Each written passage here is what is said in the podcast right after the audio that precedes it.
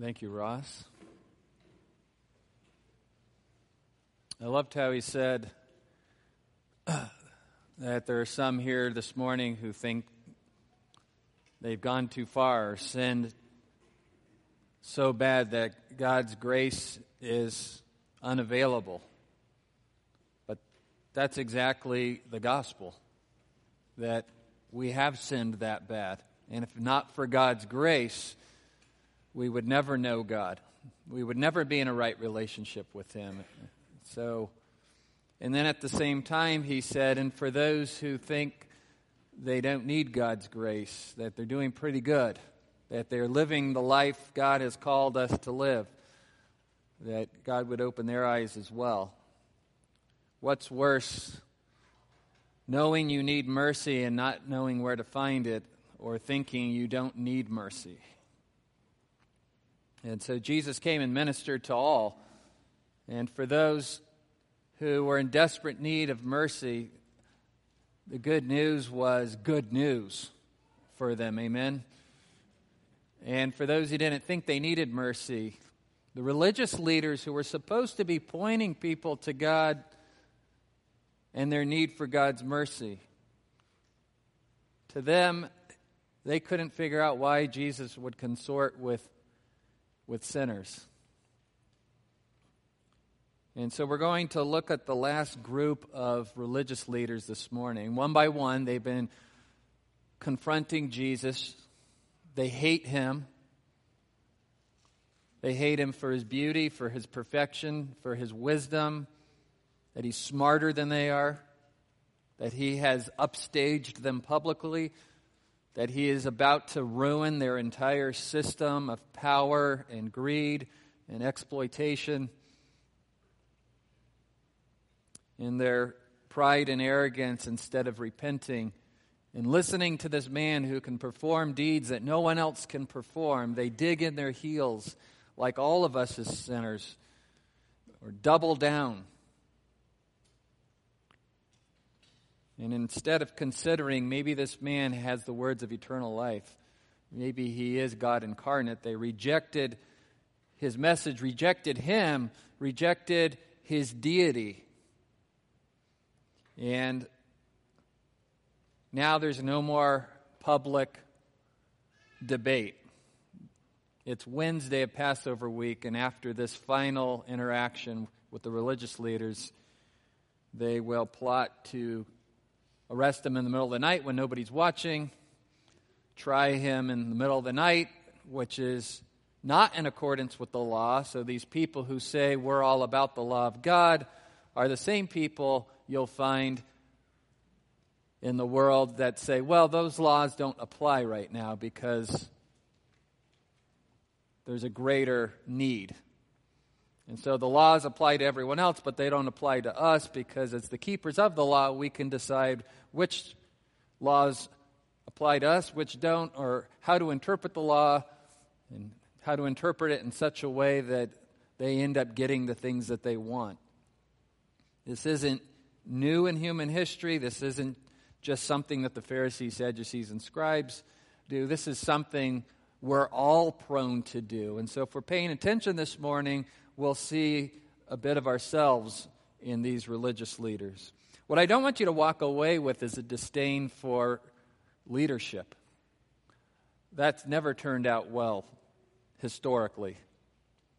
The rejection of leadership, things turn to anarchy, and in that void, some kind of leadership has to fill back in. And often, what replaces the leadership is worse than what was there in the first place. But God has given us ways to reform, to change, to grow, to be humble, to pick out the right kind of leaders, what to look for in leaders. So I know it's a bit self serving to say, hey, don't walk away this morning with a disdain for religious leadership. I sit under religious leadership myself. I am not uh, my own leader. We have elders and we have mutual submission to one another here in the church. When I get into the pulpit to preach the Word of God, I am no different than you saying, Hey, look what I discovered about Jesus. Isn't he great? Look what I discovered about Jesus this week. It's not something I came up with, it's not something that should be attributed to my intellectual capabilities. If I'm ever teaching something that is brand new that no one's ever taught before, it's probably heresy. But there is no new heresy, it's all been done.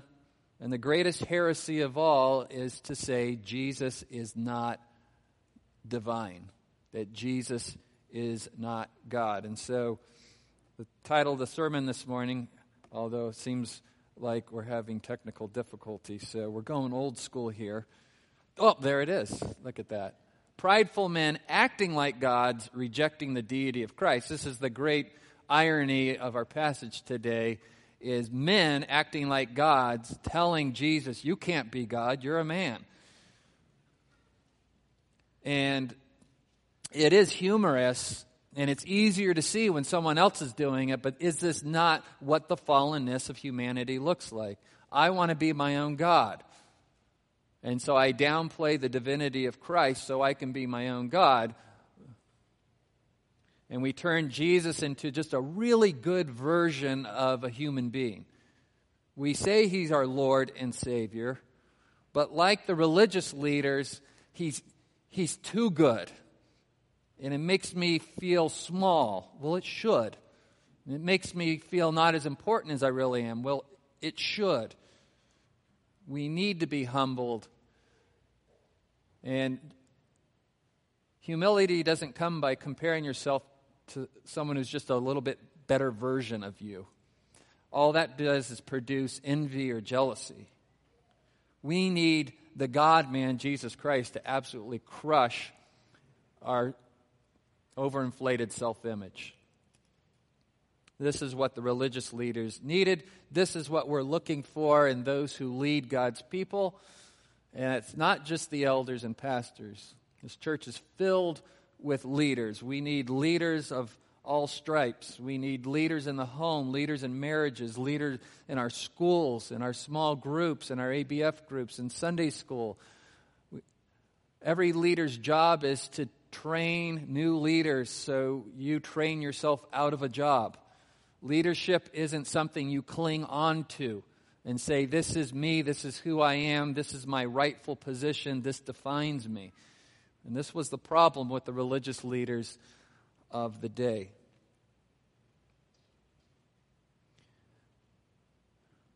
Now they're tired of public humiliation. So we start our passage in Luke chapter 20, verse 39, some of the scribes answered and said, Teacher, you have spoken well. So they've been listening to Jesus embarrass the Sadducees, the Pharisees, and they're smart enough to say, Well done. Any questions? No. We're good. We're good. They, they did not have the courage to question him any longer about anything. They were tired of public humiliation. And when you've based your entire reputation on always having the answers, being the smartest guy in the room, the final say on all things, and somebody comes along and um, puts you in your place, it either humbles you or it makes you angry. And for these men, it made them angry. They feigned humility publicly, but behind the scenes they were angry and seething. They weren't even envy of Jesus. You don't hear them saying, Man, we wish we were as smart as him or like him. Envy's ugly enough. Envy says, I wish I were you, or I wish I had what you have. Jealousy says, I wish you didn't exist. I wish there wasn't somebody like you. Because now I can't go to bed at night knowing somebody's smarter than me or someone's better than me at what I do. Jealousy is ugly, and it's going to lead these men to plot against the life of Jesus. God showed up in human flesh, and not only did they not recognize him as God, but they hated him, demonstrating to the world mankind's hatred for God. Nobody would say, Oh, I hate God. but you're fooling yourself. The Bible clearly teaches us that our chief problem is our hatred of God. We, we want to love Him, we want to believe in Him, we want to follow Him, but something in us makes it such that at the same time, we hate that we don't get to be in charge and we don't get to have the final say. And so it's been Satan's plan, his, his scheming to get the people of the world to reject Christ as God. And because of our sin nature, we fall into these traps. So, like I said, there's lessons for us to learn today. Don't just heap all your scorn on the Pharisees, Sadducees, and scribes. It'll be especially easy to point at the scribes. They were lawyers. And you probably have some of your own thoughts about lawyers. And I'll have a few words to say there. I don't know, do we have any lawyers? Don't raise your hand. I'm just like rhetorically, do we have any lawyers here this morning? I remember the old joke about what's the difference between a dead snake in the road and a dead lawyer?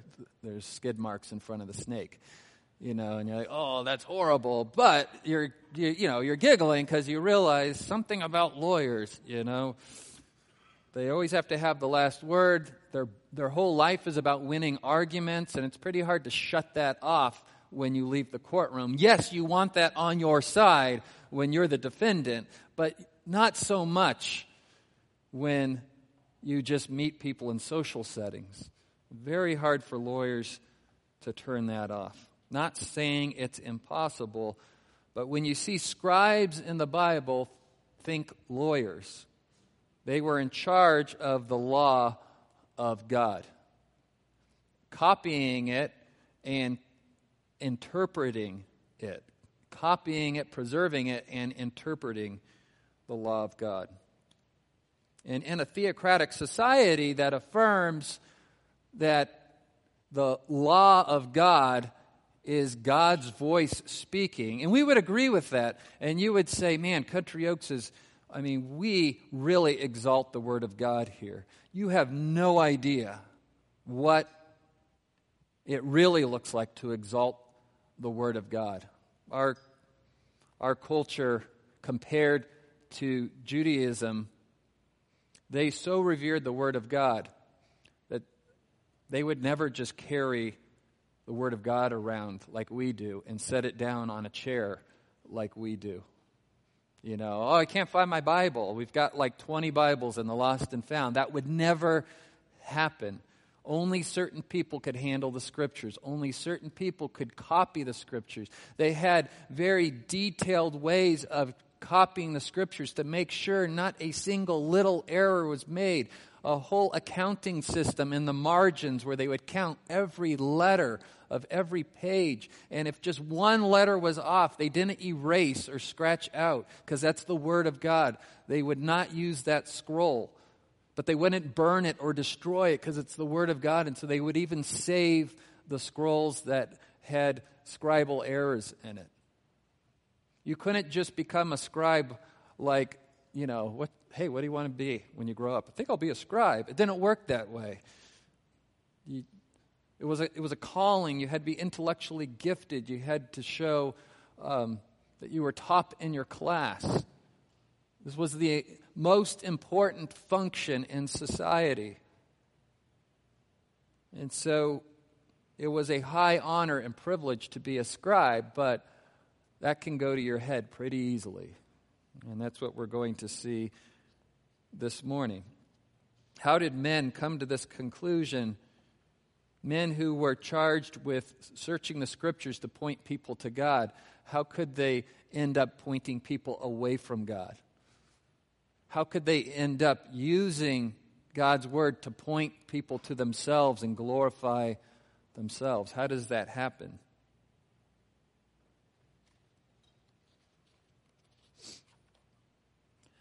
Matthew's version of this story records a scribe asking Jesus a question. So before we get to them saying they have no more questions, there was one scribe who came forward and asked, Teacher, which is the great commandment in the law. But notice the text says one of them, a lawyer, asked him a question testing him. This wasn't a humble, honest inquiry.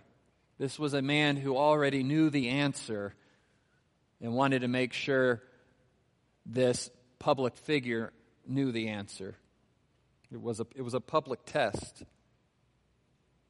It was the lawyer's job to know the scriptures better than everyone else. It was his purpose in life, he thought, to win arguments. But it's not his purpose in life. His purpose isn't to win arguments. His purpose is to preserve the scriptures and point people to God. And if he did his job right, then people would realize their need for God's mercy. They would come to the conclusion that nobody can keep this law perfectly. It's impossible. And so these scribes failed on so many different levels. By the time we get to Jesus' time, historians, most notably Josephus, describe what the scribes were like. I got this description from R. Kent Hughes from his commentary. One could always recognize a scribe because he wore a white linen robe with a long white fringe that reached to his feet. I had a little bit of a laugh behind the scenes as Dave was getting into his baptismal robe.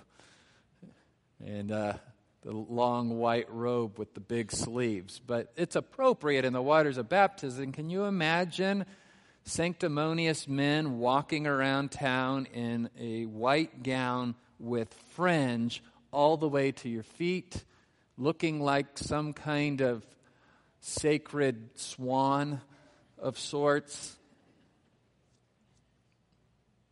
This is, this is out of place. But they're holy men, so they're wearing white. And they're blameless and pure in their own eyes. Now, we don't want people who are prone to unrighteousness copying God's word and handling God's word and interpreting God's word. The Bible lays out for us character qualifications of elders and pastors and teachers. Amen. Those are good things. But the problem is when you convince yourself of your own perfection and of your own self righteousness, and these were the scribes. Certainly, they were smarter than just about anyone else. They went to the best schools, learned under the best teachers. They were religious power dressers. Kind of reminds me of lawyers today. Remember the series LA Law growing up? I'm old enough to remember. Anyone watch LA Law with Corbin Bernsen and everyone's wearing their Armani suits and you know, you got to look the look because no one wants to hire a lawyer who doesn't look good because you're like, if you're good, you get paid a lot. And so you got to play the role. And so the scribes justified wearing these white robes as well, who's going to listen to a scribe who's dressed poorly? And it became customary for all the people to rise respectfully when a scribe passed by. Yikes. Drop what you're doing. Here comes a. Well, how do you know it's a scribe? Well, you can't miss him. He looks like Liberace, right? He's, he's, or or Benny Hinn. We'll use a religious figure of the day. Tradesmen busy at work were exempt because, hey, they're bottom of the barrel anyway, so we don't need them to stop what they're doing and pay their respects. They insisted on being greeted as rabbi or master or even father. They insisted on being called rabbi, great teacher, or master, or father. I mentioned first service, and now he's here this morning, so I don't want to embarrass Pastor Andy, but I didn't know he had his doctorate till like my third year at the church because it's not something he parades around. But we want learned men in the pulpit, but we don't want people walking around in three piece suits insisting on being called Dr. So and so. So, uh, pastor's okay. Pastor's all right. It's a title of respect, just like any title that you might have in the classroom. I was Mr. Whitney, which was always weird because I thought my dad was standing behind me. But I got used to it after a while. And I learned my first year of teaching that it was a mistake to say, you guys can just call me Brent. You know, I didn't get a lot of teacher training because they would have told me, don't do that. Rule number one you're not their friend. I say, well, I feel weird about these people honoring me and dignifying me in this way. I still felt very young. I had Asian students in my class whose fathers would come in and they would bow before me because in their country of origin, teachers were held in the highest respect. And I'm like, you shouldn't be bowing to me. And they're holding the door open for me. And I'm like, go ahead. And they're like, no, you go ahead. And, and I learned later that it would be absolute dishonor for them to enter a room before the teacher entered. And that is just not something we're used to, but you understand that there is a place for that because the honor is being given to the position you're holding. That if there isn't an authority figure in that classroom, all chaos is going to break loose, and all the teachers are nodding. And that we need those in authority in the church, not to lord it over people, but because God is a God of order. And so it was appropriate that people esteem these men, but not to this degree and not for their own self worth and self esteem. It turns out that when somebody was throwing a party, you had to invite a couple scribes, or else it wasn't a real party. I love the description. They were considered necessary ornaments to adorn the meal. Hey, make sure you wear the white robe with the long fringe, too. You can st- stand up and say the prayer. And they sat on the left and the right, and I could just imagine two scribes arguing over who got the left and who got the right, just like James and John argued over who would get to sit on either side of Jesus.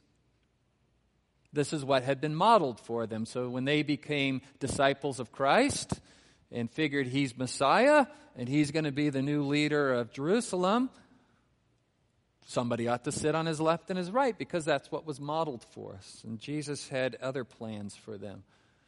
And he put a towel around his waist and washed their feet and demonstrated t- true leadership, servant leadership. The teachers of the law were esteemed above the aged, even above their own parents. At synagogue, they sat in the place of ultimate honor, facing the assembly with their backs against the chest, holding the Torah. You could picture that this austere chest with the sacred scriptures contained inside, and they're the guardians of the scripture. And everyone else is bowing before the scripture, but they get to remain seated in front of scripture. And often you'll see pictures uh, of the scribes in their ornate robes sitting in front of the scriptures, and they might be holding a scripture in their arms. And nobody else was allowed to touch the scriptures. When a teacher was teaching, they would call for the scribe to go get a certain scroll. They would go get the scroll out of, unroll it to the right place, and then they would stand there and make sure you're, if you don't teach it correctly, we are ready to pounce. And so that is the culture. And you could see where, if that's what you grew up seeing day after day, you would ascribe glory to these men more than God had intended for them to enjoy. And you know, because of the fallenness of man, how quickly that can go to your head. The scribes were a lot like the elite today, and we've been making this connection with the Sadducees and Pharisees, the power brokers, the who's who of society. The Sadducees, by birth, got some of the best positions because only they could be priests and high priests and chief priests. You have the Pharisees, who were more the grassroots leaders, but when we read Paul's testimony, Not anyone could be a Pharisee. He said, I was born of the tribe of Benjamin, circumcised on the eighth day, as to the law, blameless, a Pharisee of Pharisees. He was trained by one of the best.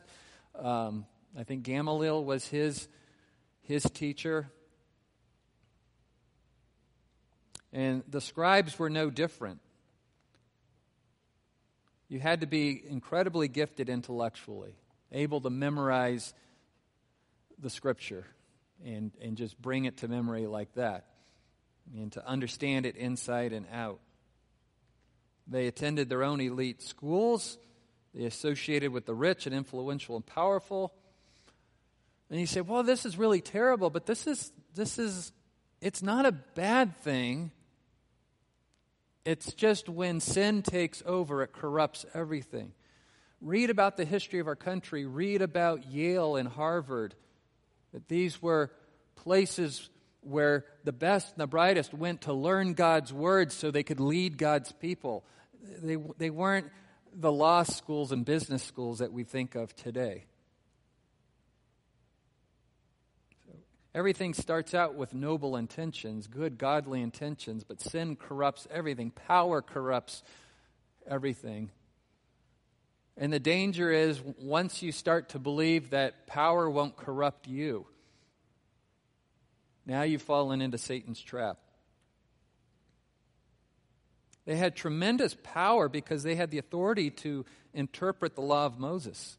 No one else had this, this kind of authority. They had final say on what the law of Moses meant, much like our Supreme Court justices today. And just to give you an idea, kind of a, a, parallel here, how much power lawyers have 315 members of Congress right now are lawyers, 66 of the 100 senators are lawyers. Of course, all nine Supreme Court justices are lawyers, but they all went to Yale or Harvard. You know, there's other law schools out there. Ginsburg went to Yale. She graduated from Columbia. I don't know why. She didn't make the cut or something. I don't know. But she started out at Yale, and Kavanaugh is, is from Yale also. So not only do you have to be intelligent and, and connected to finish law school and pass the bar, but to get into these elite schools. And that's not a bad thing. We, we want the smart people running things. You know, like, don't put me in charge of everything. I can't figure out the world. It's complicated. So we need lots of smart people coming together, figuring things out. But it's when the smart people start to think they have everything all figured out. That's a problem. Because eventually they end up saying that they're not part of the problem, you're the problem. And if you would just do things the way we've decided is the right way to do it, that'll solve everything. And now you're starting to sound a lot like God. The the scribes had an important role. trying to get, there we go. They were to copy and preserve the Word of God, and they did a good job preserving the Word of God. Amen. Even if they often did so out of pride, God uses even our sin to accomplish great things for His name. We can trust that the Scriptures are what was originally penned because they were so meticulous in the way they copied the scriptures. So, amen to that. They did that part of their job well. But they were supposed to copy the Word of God so the Word of God could be taught to people to point people to God, and here they are pointing people away from God. They were also supposed to interpret the law of God, and like I said before, if they interpreted it correctly, it should point people to God's mercy. And instead, they became legalists. They said, if you keep this law perfectly, God will be pleased with you. And, and look, we keep it perfectly, and look at the wonderful lives we have as proof. They were also supposed to create a just society through upholding the law. And a just society protects the weak and the vulnerable, especially widows. And we find out that the scribes exploited the weak especially widows. Jesus said, Beware of the scribes who devour widows' houses. Right? You're, you're a widow in a society where women don't have a lot of rights. The only way to fight for your rights is to get a man to fight for you, to get a lawyer to fight for you, and he can charge pretty much whatever he wants. And since he interprets the law and all of his buddies interpret the law, right, it's all one big club. You know, they say, hey, I'll go in and fight for you, but after you go home, they're all hanging out at the same places. And we talk about Democrat and Republican not getting along, but I, I, assure you, in D.C., and you could probably ask the Garcias who lived there for a few years, they're all going to the same bars. They're all going to the same parties. You know, because it behooves them to keep the system exactly the way it is. That's how they make their living. That's how they get their money. That's how they get their power. And so there's nothing new under the sun. But before you want to just like throw out all lawyers, try a society without the law. That doesn't work either. And so, inasmuch as a, a, a society has humbles itself before God, then good and gifted people use their gifts to glorify God and help and serve one another. When we're at our best, that's what we need to do. That's what we need to do. Not get rid of all the smart, talented people, but that giftedness, you need to acknowledge it's from God. Whatever giftedness you have, whatever makes you special, whatever makes you stand out from the crowd, whatever makes it so that you can earn a paycheck doing something other people can't do, is not for you. Those gifts are for God, from God, to glorify Him and to create a society where we're in community helping one another, glorifying God with our gifts. Paul says, whatever you do, do it all for the glory of God. Jesus wasn't here to get rid of the whole system. He's a reformer. He's a reformer like all the great reformers. It's not anarchy we're looking for, it's getting back to what God intended. In the garden, when things were perfect, what did he tell Adam and Eve? To have dominion to have dominion, you say, like in today's vernacular, that's, that's like a dirty word. Have dominion. No one's having dominion over me. He's like, well, God has commanded us to have dominion over his creation.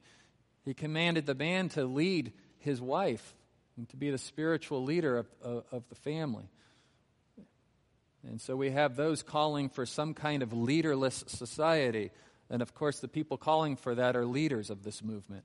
You can't have a leaderless society The question is it's the right kind of leadership. And the right kind of leadership acknowledges, first and foremost, God is the leader. God is the leader. He's got the remote, right? You know, it's on loan today, but it's His. You skipped a few slides here. The scribes and the other religious leaders rejected the deity of Christ, and this is really where everything comes home to roost.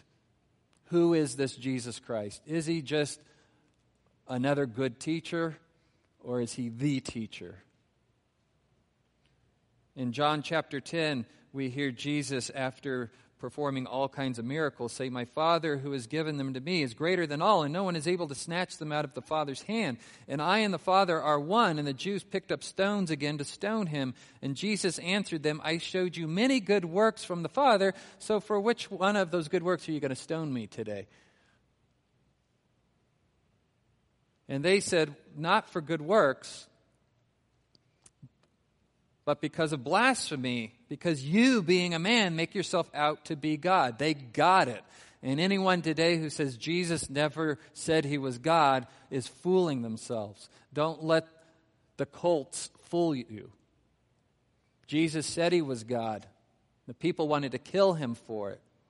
He didn't mince words. I and the Father are one. I am in the Father, he is in me. The Son is equal with the Father. And Jesus answered them and he said, Has it not been written in your law? Right? You're, you're the keepers of the law. Is it not written in your law, I said you are gods? And this is a quote from a psalm. And what commentators think Jesus is referring to here is that in their arrogance, the religious leaders, especially the scribes, would say, Look, for all intent and purposes, when we're interpreting the law, we, we are acting on behalf of God, which makes us like God. And we know we're not gods, but it does say here in the Psalms, He will make us like gods. So, for all intent and purposes, because God isn't speaking from the mountain and He's not speaking from the burning bush, we are God in your life. Like the story of the man going into surgery, brain surgery, and before they put him out, he says, We should pray. And the brain surgeon says, For the next 10 hours, I'm God. Don't bother praying to him. Right?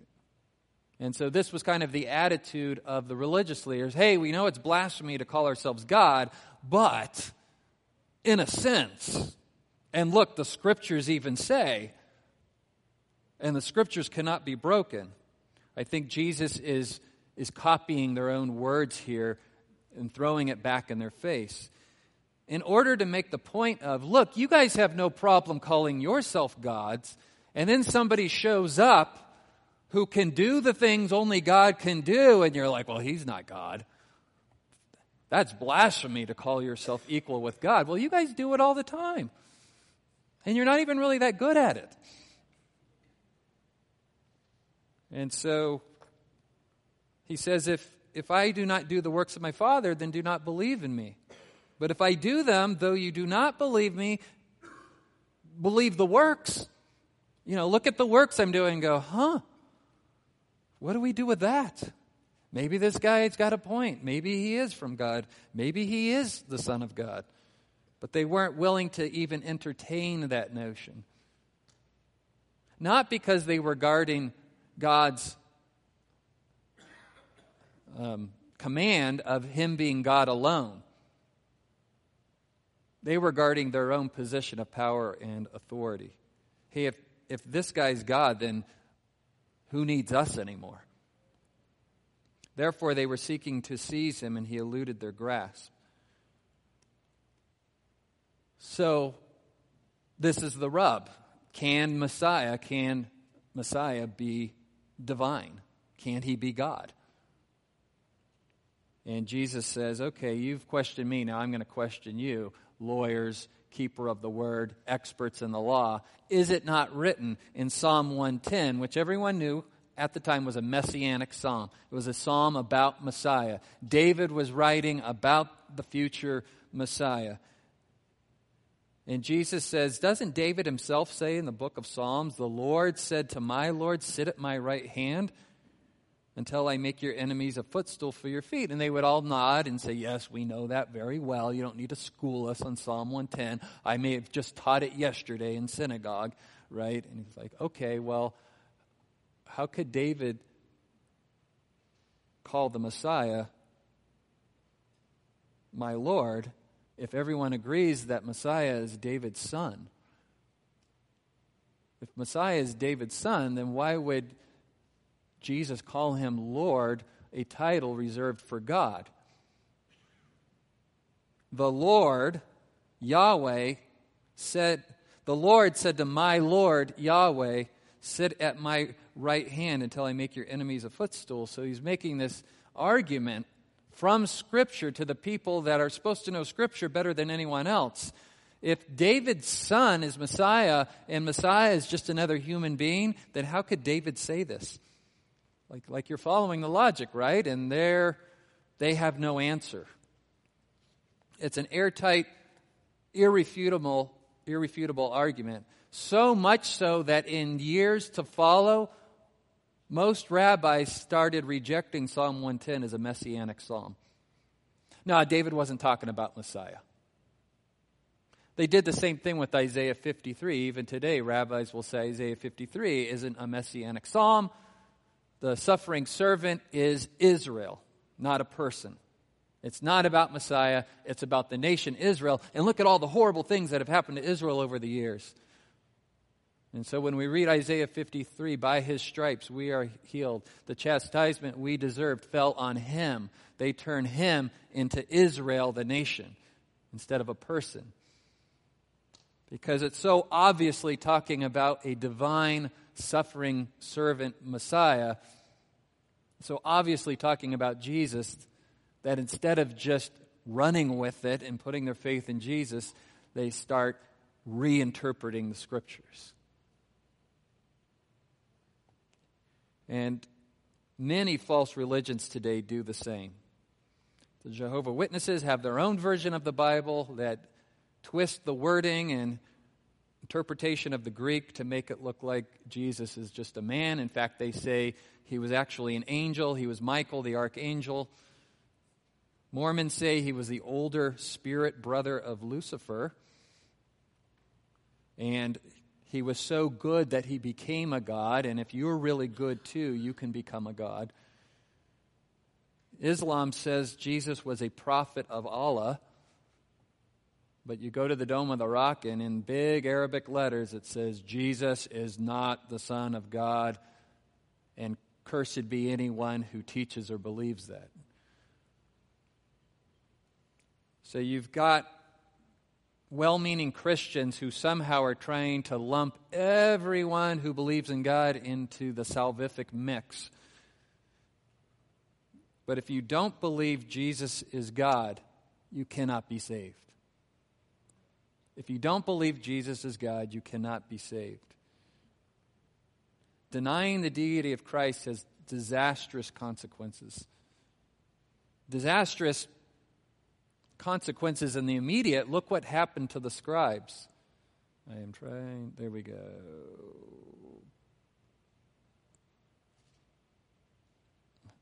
Look what happened to the scribes.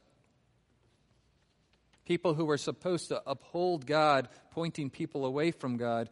Beware of the scribes, Jesus said, who like to walk around in long robes and love respectful greetings in the marketplace and chief seats in the synagogues and places of honor at banquets who devour widows' houses and for appearance's sake offer long prayers, these will receive greater condemnation. So there's disastrous consequences now, not maybe for the scribes now. Everything's great for them, but look what's happening to the rest of society. These are the example people want to follow. These are the great people in our society. We should be like the scribes. We should parade ourselves around and toot our own horns and draw attention to ourselves and live as legalists. These will receive greater condemnation. Why? We often mistakenly teach that all sins are the same severity. The Bible doesn't teach this. Yes, if you've broken one sin, you're guilty of breaking the whole law.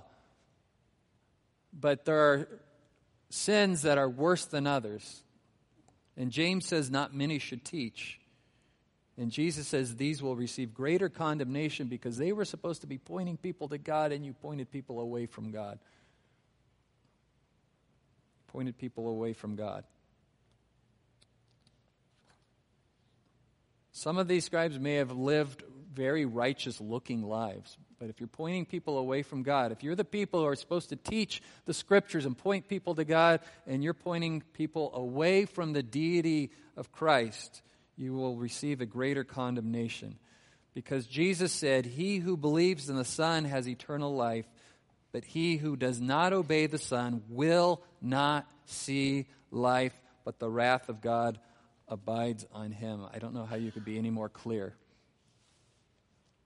As we close this morning, I want you to think about, first of all, whether or not you truly believe that Jesus is God. This is a non negotiable. This is where our faith starts and ends. Jesus is the Son of God. Only God Himself can take the wrath of God. Only God Himself can live a perfect life. He's not just some really good version of humanity. Yes, Jesus is fully man, but he is fully God as well. But for those of us who affirm that and believe it, I need us to look at our lives this week, examine your lives, and look and see where the gifts God has given you, where you may be tempted to exalt yourself in those gifts. To exalt yourself instead of recognizing whatever I have comes from God to be used for His glory. I also want you to examine your lives and see where, because you're living a righteous life, that sometimes we're tempted, as Ross said, to start thinking we don't need God's grace in our life. And then it's hard to extend grace to others. Man, if they just get their act together like me, they wouldn't need so much grace. Like, well, that's not what grace is. God's amazing grace is amazing because we didn't earn it. We, we desperately need it daily. So these are the questions I'd like you to ask yourself this week. Father God, thank you so much that you would humble yourself and become a man and yet not reject your divinity. We don't understand how you can be God and man simultaneously, but it's what you taught, what you teach, what is truth. It is the foundation of our faith. We understand in part that is the only way that you can be our representative, but at the same time live a perfect life. But the math just doesn't add up for us, God. There are things too wonderful for us to fully comprehend. And so we trust you by faith. You are God, Jesus Christ. You are our God. We affirm with Scripture, my Lord and my God. Forgive us for acting like our own gods at times. May we repent, bow the knee to you, and humbly follow you. In Jesus' name, amen. Amen.